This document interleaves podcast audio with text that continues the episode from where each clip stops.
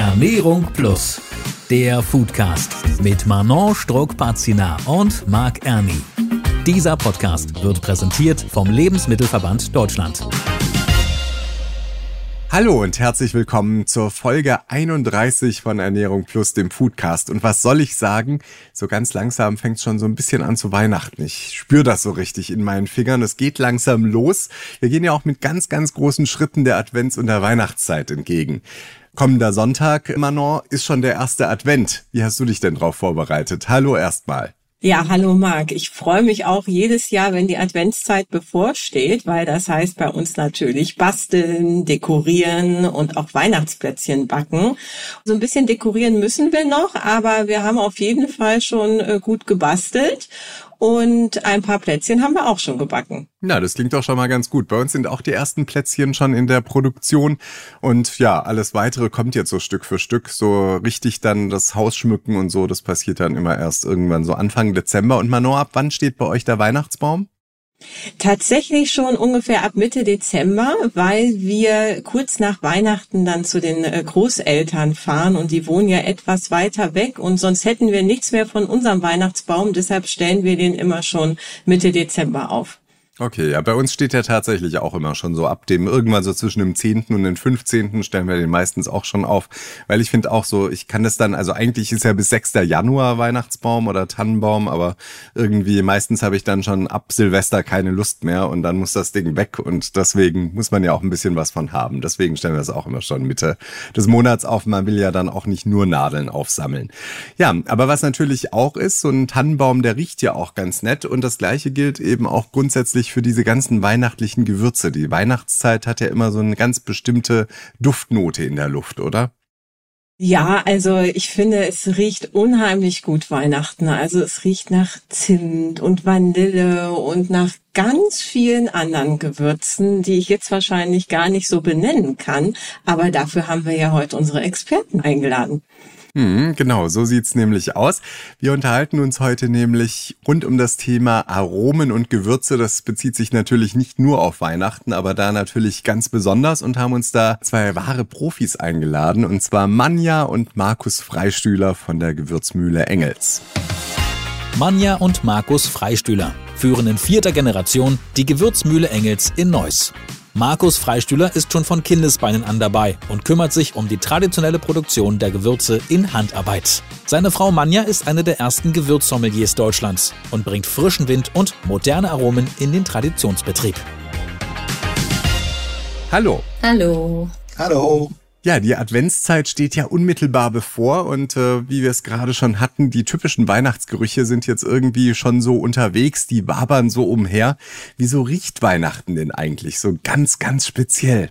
Naja, Weihnachten sind Kindheitserinnerungen, finde ich auf jeden Fall. Also für mich, das ist warm, wollig, ähm, der Plätzchenduft, der Adventskranz, der da steht, schön dekoriert ist und der meistens auch irgendwelche Gewürze oben drauf hat, wie Zimtstangen, Sternanis.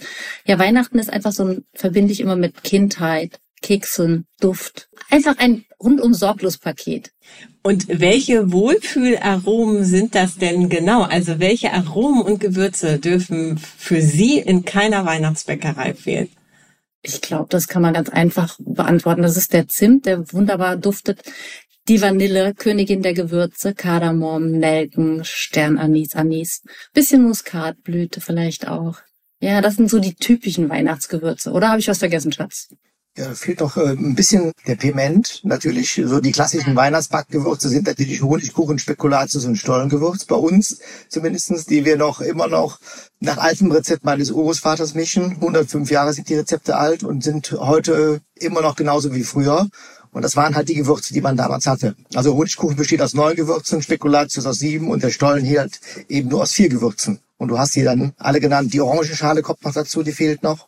Und der Ingwer, ne? Und der Ingwer noch, genau. Mhm.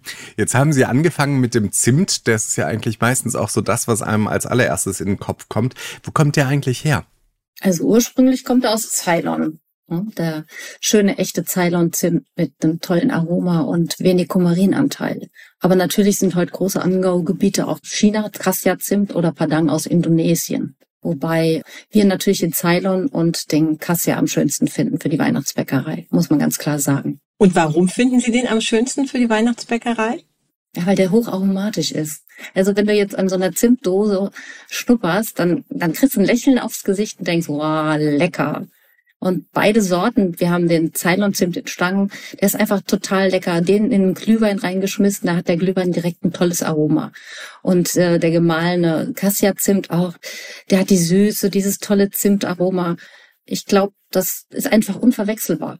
Und kann man denn den Zimt, also Sie hatten ja gerade schon gesagt, Zimt auf dem Adventskranz Mhm. auch als Dekoration.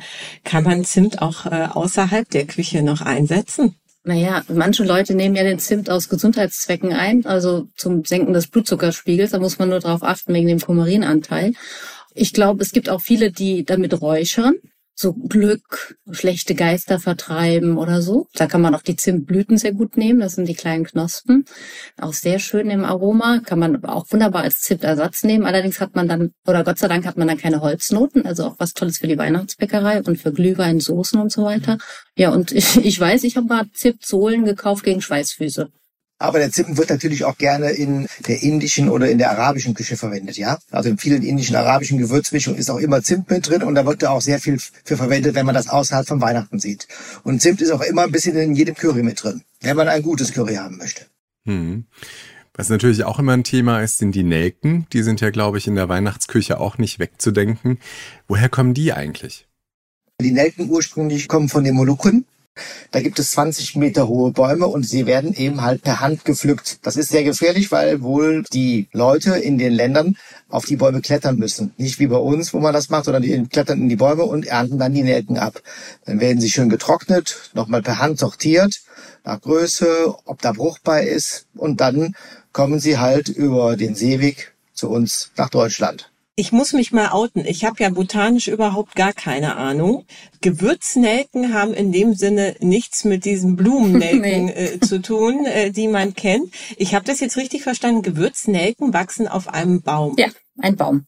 Und wie sieht dieser Baum aus? Können Sie den beschreiben? Ein grüner Baum und der kann bis zu 20 Meter hoch werden. Ne? Was wichtig ist halt, die Nelken grün zu ernten, weil wenn, wenn sie schon reif wären, dann ist das Aroma verflogen. Also man muss da wirklich den Ernststatus abpassen, damit wirklich das Aroma auch erhalten bleibt. Wie bei anderen Früchten auch, wie Sternanis und Kardamom und so weiter. Wird alles grün geerntet und dann getrocknet, damit wirklich die Aromen auch drin bleiben. Wie bei der Vanille auch. Ne? Das ist einfach ganz essentiell. Sternanis war ja jetzt gerade das Stichwort. Wächst Sternanis auch auf dem Baum? Ja, Sternanis ist auch ein Baum und ja, ich glaube, der kann nur bis zu 10 Meter oder so hoch werden. Und ja, man erntet auch die Früchte des Sternanisbaumes wirklich grün. Die sehen dann ganz toll aus und wird durch das Trocknen dann richtig schön dunkel und äh, in der Hoffnung auch, dass die Samen drin bleiben. Aber das Aroma sitzt nicht nur in der Saat vom Sternanis, sondern auch in der ganzen Frucht drin. Deswegen verwendet man den Sternanis eigentlich komplett. Okay, aber Sternanis ist schon das, was man immer so als Anis bezeichnet, sozusagen. Das ist ein Gewürz Sternanis. Oder ist es jetzt irgendwie was besonders Edles, sozusagen, dass es dieses Stern noch dabei ist? Ja, genau, der Stern. Also es ist ein ganz an, sieht anders aus. Ne? Es ist sternförmig. Und sonst haben sie den kleinen Anis, das sind kleine Körner, den sie für Tee nehmen können. Aber der Sternanis, das ist der Anis, der auch gerne in der asiatischen Küche verwendet wird. Wenn sie jetzt so schön zum Chinesen gehen, dann haben sie dieses tolle Aroma, da kommen die ganzen Kapseln rein. Oder auch für Glühwein wird der bei uns ein bisschen gehäckselt, der Sternanis, und ja, dann in die Mischung reingegeben. Hat nochmal ein bisschen anderes Aroma. Natürlich auch dieses anisige Fenchel, Lakritz, diese Aromen. Aber er ist nochmal ein bisschen intensiver als dieser klassische Anis. Also das finde ich jetzt gerade total spannend, weil ich mag eigentlich kein Anis, Mhm. aber Sternanis in der Weihnachtsbäckerei, das finde ich sehr lecker. Deshalb, wenn Sie jetzt sagen, das ist eigentlich ein noch intensiveres Aroma, frage ich mich jetzt gerade, warum ich da so diese äh, geschmacklichen Unterschiede bei mir selber finde. Aber das ist interessant, weil ich dachte wirklich, es wären zwei ganz unterschiedliche äh, Gewürzstämme auch, weil sie eben Ja. für mich persönlich so anders schmecken. Aber sie ähneln sich schon vom Geschmack, ne? Und der Anis hat ja auch diese Fenchel- und Lakritznote, Mhm. Anisliköre, Sternanislikör, also sind schon vom Aroma so ähnlich, aber variieren wieder ein bisschen, ne? Natürlich. Und der Uso, wird der aus Sternanis gemacht oder wird der aus normalem Anis gemacht? Ich glaube, der wird aus ganz normalem Anis gemacht. Sternanis ja ist eigentlich ursprünglich aus China eigentlich auch und deshalb auch in der Küche beheimatet, ne? Wir hatten Sie jetzt auch von Kardamom, den kennen ja viele vielleicht dann eben eher so aus der orientalischen Küche. Kaffee und Mokka wird ja auch damit ganz häufig ja. gewürzt. Äh, wie lässt sich denn das beschreiben und vor allem, was ist auch da das Besondere an Kardamom? Kardamom hat auch dieses tolle Aroma, bisschen Zitrus, ähm, Eukalyptus, Menthol, so ein bisschen Kampfer. Ja, der ist auch dieses typische orientalische Gewürz, ne? Klar, Weihnachtsbäckerei, aber auch so ein bisschen Orient. Wie gesagt, er wird gerne in den Kaffee gegeben. Man findet ihn in Currymischungen und ja, ganz aromatisch. Ich liebe es, so eine Kardamom-Kapsel leicht anzumörsern oder einmal draufzuhauen und mit den Reis zu geben, in meinen Basmati-Reis, wenn ich ihn nicht koche, dann gibt er so ganz langsam dieses äh, tolle Aroma ab. Und wir haben tatsächlich zu Hause auch diese Kardamom-Kapseln, die man dann mörsern muss. Aber gibt es das auch als Pulver eigentlich zu kaufen oder als Pulver dann nur in Anführungszeichen in den Gewürzmischungen, zum Beispiel für Spekulatius? Nee, also natürlich gibt's die Kardamom-Kapseln. Wie ich gesagt, das ist ja so ein bisschen der frische See für, den, für die Saat. Aber bei uns bekommt man auch Kardamomsaat und auch den gemahlenen Kardamom. Und der wird auch nicht von uns selbst gemahlen, weil das ist einfach zu schwierig. Die sind sehr hart, die Körnchen. Und für die Weihnachtsbäckerei, den selber zu mörsern, das wäre echt schwierig. Also ja, den gibt's natürlich gemahlen. Ich glaube, es gibt heute fast gar nicht, nicht irgendwie gemahlen. Heute gibt's eigentlich alles. Was auch gemahlen und teilweise eben auch in der Ursprungsform Thema ist, ist Vanille. So eine Vanilleschote kann man ja entweder auskratzen oder man nimmt eben einfach den fertigen Vanillezucker, den es überall gibt. Es gibt aber natürlich auch das Vanilleextrakt. In welchen Formen liegt Vanille denn noch vor und wie unterscheiden sich da die verschiedenen Formen auch in ihrer Wirkung und vielleicht auch im Aroma im Gebäck? Gibt es da Unterschiede, die man wirklich merkt? Naja, ich glaube, es ist auch so ein bisschen, wir Deutschen, wir lieben die Vanilleschote. Wir kratzen sie gerne aus, dann wird das Mark verwendet. Im Idealfall nehme ich dann noch die Schote, koche meine Milch damit auf. Wenn ich einen Milchreis mache oder einen Grießbrei, dann kann ich die Schote nochmal trocknen und dann vermahlen. Dann habe ich die schon mehrmals verwendet. Dann gibt es das gemahlen, die gemahlene Vanille selbst, wo die ganze Stange vermahlen wird. Daraus wird dann der Vanillezucker gewonnen. Und ich glaube, aus dem Ausland rübergeschwappt sind eher die Vanillepasten da werden zum Beispiel 20 Vanillestangen verwendet mit Alkohol zu einer ja, Paste verarbeitet. Und dann kommt auch ein bisschen Zucker rein, um Xanthan zu binden. Und dann hat man eine Paste. Und dann werden die teilweise Teelöffel bis zu Esslöffelweise für die Gerichte verwendet. Wir verkaufen auch noch ein Extrakt, das ist auf Alkoholbasis, wo sie 35 Prozent Alkohol haben. Geschmacklich ist es natürlich ein bisschen anders. Die reine Vanille ohne den zusätzlichen Alkohol finde ich auch sehr schön. Also wenn ich ein ganz natürliches Vanillearoma haben will, was wir alle sehr lieben, weil die Vanille ist was, was glücklich macht. Riechst dran und du zauberst jedem Kunden ein Lächeln aufs Gesicht, wenn der an der Vanille schnuppert. Allein wenn die Dose aufmachst. Ich finde es immer sehr schön, das rein zu verwenden auch okay mal für einen Teig, ein Extrakt oder die Paste, aber eigentlich am meisten verwenden wir die ganzen Schoten oder die gemahlene Vanille und natürlich den Vanillezucker, um die Vanillekipferl später drin zu wenden. Sie haben ja am Anfang auch den Piment erwähnt. Ist das eigentlich ein, ein Pfeffer oder woher kommt Piment? Piment kommt aus äh, Jamaika.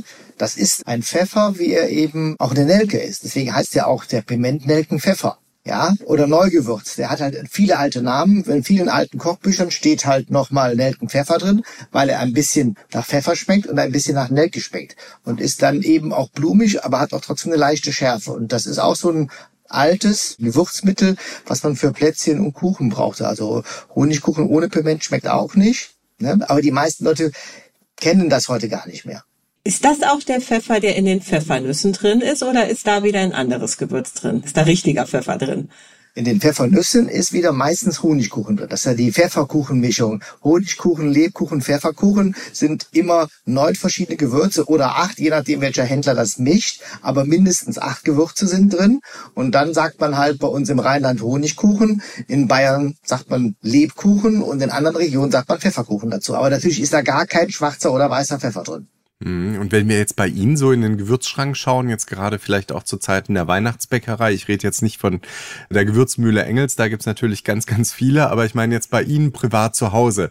Gibt's da jetzt noch irgendetwas, was da steht, was wir jetzt vielleicht noch nicht erwähnt haben und was Sie tatsächlich dann auch immer in Weihnachtsgeschichten mit reinmischen, entweder ins Gebäck oder eben auch zum Kochen vielleicht? Da gibt's ja vielleicht auch manche Gewürze, die man zur Weihnachtszeit verwendet, die man jetzt ansonsten vielleicht weniger oft rausholt. Was auch sehr schön ist, was die meisten eigentlich so gar nicht auf dem Schirm haben, ist vielleicht die Massisblüte, die Muskatblüte. Umgangssprachlich ist eigentlich der Samenmantel um die Muskatnuss. Das wird auch in den Weihnachtsgebäckmischungen verwendet. Und das ist halt ein sehr angenehmes, mildes Gewürz. Es ist nicht so streng wie die Muskatnuss, sondern etwas milder. Und das schmeckt gut im Weihnachtsgebäck, also natürlich in den Mischungen. Aber auch, wenn ich eine Hühnersuppe koche, dann tue ich immer ein Stück von der Massesblüte in die Brühe rein. Oder wenn ich ein Kartoffelpüree nehme und möchte ein feineres Aroma haben, weil der Rheinländer wird ja gern sein Kartoffelpüree mit äh, Muskatnuss, dann kann man auch mal gut die Massesblüte nehmen. Also das ist auch so ein schönes Gewürz, was so richtig lecker ist. Herzhaft, ne? Aber man kann es auch für süße Sachen nehmen, natürlich. Wir haben ja jetzt gerade ganz viel über die verschiedenen Gewürze gesprochen, die sehr lecker riechen und sehr lecker schmecken. Das sind ja pflanzliche Inhaltsstoffe, sage ich jetzt mal so, die ja auch eine bestimmte Wirkung im Körper haben. Wir hatten eben schon ganz kurz angesprochen, Zimt, äh, dem nachgesagt wird, dass er Blutdruck senken kann oder eine blutdrucksenkende Wirkung hat. Aber Zimt hat ja auf der anderen Seite auch äh, Kumarin wiederum als Inhaltsstoff, wo es ja sogar vom Bundesinstitut für Risikobewertung vom BFR auch eine entsprechende Warnung gibt, dass man eben nicht allzu viel davon essen sollte. Was sind so positive und negative Eigenschaften von den weihnachtlichen Gewürzen, über die wir jetzt gerade gesprochen haben? Ich glaube, wenn man das hält, wie Paracelsus das sagte, nichts ist ohne Gift, alles ist mit Gift, allein die Dosis macht, dass es kein Gift ist. Ne? Ich würde sagen, es gibt keine Einschränkung. Wenn ich nicht jeden Tag ungefähr 500 Gramm Zimtsterne esse, dann bin ich wahrscheinlich auch auf der sicheren Seite. Ein Kleinkind darf 100 Gramm Lebkuchen essen, ja, also maximal 0,5 Gramm Cassia pro Tag zu sich nehmen und ein Erwachsener darf bis zu zwei Gramm Zimt pro Tag essen. Das ist, das hört sich nicht viel an, aber ich glaube, im Gebäck ist es schon eine Menge. Also ich glaube, wenn man sich ganz normal ernährt und das mit Bedacht macht, dann wird man das auch nicht überdosieren. Ich meine, Sie können eine Muskatnuss nehmen zum für den Kartoffelpüree. Eine ist noch okay. Bei einer zweiten haben Sie schon ein bisschen Ara. Bei der dritten können Sie Ihren Mann umbringen. Aber wer isst schon Kartoffelpüree, was mit drei Muskatnüssen gewürzt ist? Kein Mensch, ne? Oder wenn ich 20 Gramm äh, Safran verarbeite, dann werde ich meinen Mann damit auch um die Ecke bringen. Die Frage ist, wer gibt das Geld für 20 Gramm Safran aus? Also, hm. Aber ist das tatsächlich so, dass äh, Safran und Muskatnuss in äh, sehr hoher Dosierung eine tödliche Wirkung haben können? Ja, wie Paracelsus sagte, nichts ist ohne Gift. Ne? Also es kommt darauf an, wie sie jemanden umbringen wollen. Aber theoretisch könnten sie es auch mit sowas machen, ja. Aber ich habe noch nicht davon gehört. Es gibt doch auch so eine urbane Legende irgendwie, ich weiß nicht, wie weit die tatsächlich zutrifft, aber wenn man einen ganzen Löffel Zimt nimmt praktisch und den einfach in den Mund macht und dann probiert, den Zimt zu schlucken. Gut, ist schon mal schwierig, aber es soll irgendwie so austrocknen, dass es vielleicht auch irgendwie zu gefährlichen Nebenwirkungen kommen kann. Ist das so? Da würde ich antworten, ja, beim Zimt ist das so, weil der Zimt so fein gemahlen ist, dass der Staub fein ist. Also viel feiner als alle anderen Gewürze. Wenn wir einen Sack Zimt nehmen und den in unsere Tonnen umgießen, dann entsteht eine Staubwolke, dass man da schon fast mit Atemschutzmaske arbeiten muss. Und leider haben natürlich oft so bei jüngeren Leuten eine Zimt-Challenge äh, auf der Welt äh, zu Todesfällen geführt, weil die so eine große Menge Zimt eingeatmet haben, da sind die dran erstickt. Da ist die Lunge kollabiert. Da muss man aufpassen. Aber das heißt, bei diesen Zimt-Challenges geht es weniger darum, dass man den Zimt im Mund hat, sondern dadurch, dass man den auch zusätzlich einatmet, dass man eben wirklich tatsächlich erstickt, weil man gar nicht so viel Zimt auf einmal schlucken kann ohne Probleme und es dann nicht ausbleibt, dass da eben um einen herum ganz viel Zimt, sage ich mal, umhergeht. Aber es ist eben, wie meine Frau sagt, der Herr Paracelsus sagt eben, der Zimt senkt ja eigentlich den Blutzuckerspiegel. Nicht den Blutdruck, sondern den Blutzuckerspiegel senkt er. Und das in kleinen Mengen. Das ist natürlich bei alten Leuten immer sehr beliebt. Dann nehmen die mal so am Tag vielleicht ein Viertel Teelöffelchen von dem Zimt. Und dann ist das okay. Natürlich Deswegen hat ja die Bundesbehörde gewarnt vor dem Zimt. Es sind ältere Leute daran gestorben, an Zimtkapseln, die sie gegessen haben und da war halt ein hoher Kummerieranteil drin. Aber diese älteren Leute hatten wieso schon ein Leberproblem, weil die Leber versagt dann. Und das ist eben dann da aufgetreten. Und dann wird natürlich schnell gewarnt. Jetzt muss ich noch einen positiven Dreh wieder reinkriegen, weil wir eigentlich über ein so schönes positives Thema sprechen. Vanille und Kardamom, was, was haben die denn zum Beispiel für positive Eigenschaften auf den Körper? Also wenn ich Ihnen eine Dose Vanille aufmache, dann zauber ich Ihnen, egal wie mies, muffelig Sie gelaunt sind, ein Lächeln aufs Gesicht. Also Vanille ist so ein bisschen stimmungsaufhellend, ja. Ich glaube, der Kardamom auch. Vanille ist aphrodisierend. Also wenn Sie am liebsten einen schönen Abend bereiten wollen, dann kochen Sie was mit Vanille. Meeresfrüchte, ein Hauch Vanille geht auch ganz gut. Nicht nur was Süßes. Ja, das ist ein Gewürz, was verzaubert. Was gute Laune macht. Lecker ist, köstlich ist und gute Laune macht. Das ist die Vanille. Und auch der Kardamom schafft das so ein bisschen. Aber die Vanille ist noch so der Hit. Ich sehe schon, Sie sind ein Vanille-Fan. Ja, total. Das heißt, Sie essen bestimmt auch oder backen dann auch Vanillekipfel in der Weihnachtszeit oder haben Sie ein anderes Lieblingsgebäck? Da wir in der Weihnachtszeit sehr viel zu tun haben, hängen wir eigentlich meistens schon halbtot unterm Tannenbaum an Heiligabend. Und deshalb sind wir ganz glücklich, wenn wir bebacken werden. Zum Beispiel die Omi, meine Mutter, die backt für uns Vanillekipferl nach alten deutschen Rezept, ganz klassisch. Wir haben sogar Kunden, die uns mit Plätzchen verwöhnen, weil wir haben Kunden, die können wahnsinnig gut backen. Da sehen die Plätzchen aus, als wenn sie aus der Essen und Trinken wären. Ja, also ich bin nicht so die Backfee an Weihnachten, weil es ist einfach zu viel zu tun. Und ich finde, zu backen musst du halt viel Muße haben. Das haben wir leider nicht so. Aber wenn wir uns was Gutes tun wollen, dann backen wir eigentlich immer einen Marzipankuchen. Der geht easy peasy und ja, schmeckt immer super lecker. Dafür wollen wir jetzt das Rezept wissen, oder Marc? Definitiv. Ja, das ist, also das ist ganz, ganz easy. Wir stammen ja aus einer niederrheinischen Bäckereifamilie und das ist wirklich, wir verkaufen seit über 100 Jahren Marzipan vom Block. Das ist eine Rohmasse und da wird einfach 600 Gramm Marzipan genommen, acht Eier Größe M, kommt eine Rührschüssel, dann schmeißen sie den Mixer an und dann wird das Ganze schön äh, schaumig aufgeschlagen. Und dann einfach in Springform gegeben und bei 180 Grad so 30 bis 40 Minuten gebacken. Immer Garprobe machen, jeder Backofen ist ein bisschen anders und ja. Und dann hat man einen wunderbar leckeren Marzipankuchen.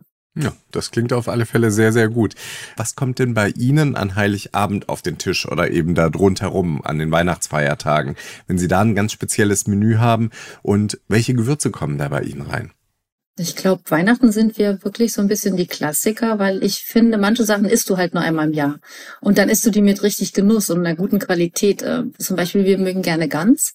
Wir würzen die Gans auch ganz klassisch mit Beifuß. Ne? Beifuß ist ein schönes Kraut, was die fetten Speisen bekömmlicher macht und wir machen da keine Experimente mehr. Habe ich probiert, Kirschsoße etc., anders gewürzt, da gab's nur Gemecker. Wir sind echt Weihnachten eher die Klassiker. Einen schönen Salat dazu, ein bisschen Gemüse, schöne selbstgemachte Knödel. Das ist so, was wir gerne lieben, weil wir es halt nicht so oft essen. Und wenn, dann möchte ich so haben, wie es eigentlich in der Kindheit war. Ja, Experimente und viel Neues ausprobieren tun wir unterm Jahr gerne. Aber an Weihnachten, da möchte ich die Plätzchen so haben, wie sie sein sollen. Ein paar neue kommen natürlich dazu, ein paar neue Rezepte vielleicht, aber sonst sollte alles so ein bisschen klassisch sein, wie man es kennt und wie man es auch liebt. Das klingt gut. Manon, was hast du denn heute so ein bisschen aus dieser Folge mitgenommen? Außer dass wir jetzt ein bisschen noch mehr in Weihnachtsstimmung sind. Ich habe jetzt auf jeden Fall Hunger auf Plätzchen, muss ich ganz ehrlich sagen. Ich finde das äh, ganz toll, so zu hören, woher die verschiedenen Gewürze kommen, die haben ja doch alle eher einen sehr langen Anreiseweg, aber eben, was ich sehr schön fand, Frau Freistühler, Sie haben das so schön erklärt, dass Sie so ein positives Gefühl uns bringen. Also diese Aromen, wir verbinden die mit der Kindheit, mit Weihnachten und da geht's einem direkt gut, wenn man eben nur so eine Vanilleschote oder eine Zimtstange einmal riecht und mir geht's eben genauso.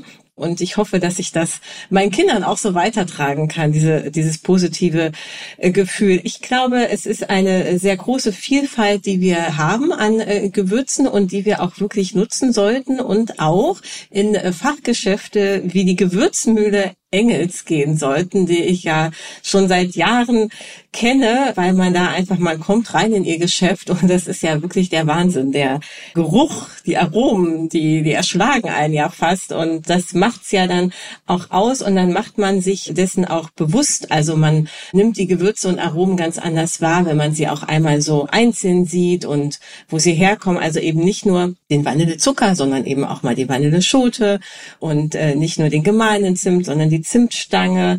Das sollte, glaube ich, jeder mal machen, so ein bisschen Warenkunde bei Aromen und Gewürzen. Von daher vielen Dank. Es war sehr aufschlussreich. Sehr, sehr gerne. Hat Spaß gemacht.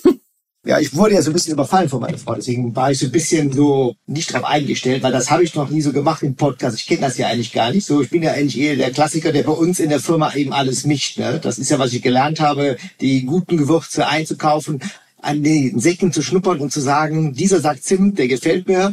Es kommt dann vielleicht alle zehn Jahre vor, wo ich sage, oh, der riecht aber ganz komisch, der geht direkt zurück, der kommt gar nicht erst in unsere Produktion. Und das ist eben so, ich mache das jetzt 40 Jahre lang, bin als kleines Kind mit zwölf Jahren stand ich ja zum ersten Mal hinter der Ladentheke, wo wir dann bedienen durften. Ja, also deswegen, also es war erstmal was ganz Neues für uns, was wir gar nicht kannten, weil eigentlich stehen wir nur hinter der Ladentheke und können dann die Kunden eigentlich hoffentlich immer gut beraten. Wenn mal die kleinen Fragen kommen, wie mache ich das, wie mache ich das, ne? so wie das schon mein Vater, meine Großeltern und schon mein Urgroßvater gemacht hat. Okay, wunderbar. Also wir sagen auf alle Fälle vielen lieben Dank. Und Manon, wir hören uns ja dann wieder im Dezember und da dann auch wieder ein bisschen früher, weil irgendwie kommt ja dann doch auch wieder Weihnachten so in der letzten Woche. Genau, wir hören uns tatsächlich kurz vor Weihnachten nochmal. Also wenn wir eigentlich alle richtig im äh, Geschenke- und Vorbereitungsstress sind, dann nochmal schön 20 bis 30 Minuten Foodcast Ernährung Plus hören, um runterzukommen und sich auf Weihnachten zu freuen. Genau, da will ich dann auch dein ganz persönliches Weihnachtsmenü hören am 20. Dezember. Das werde ich dir dann berichten. Gut, dann haben wir das geklärt und äh, ja, dann wünsche ich jetzt erstmal allen eine schöne Vorweihnachtszeit. Dankeschön. Danke. Gleichfalls. Dankeschön. Tschüss. Tschüss. Ernährung Plus, der Foodcast. Immer am letzten Mittwoch im Monat neu. Dieser Podcast wird präsentiert vom Lebensmittelverband Deutschland. Alle Folgen bei podnews.de und allen wichtigen Podcast-Portalen und Streamingdiensten.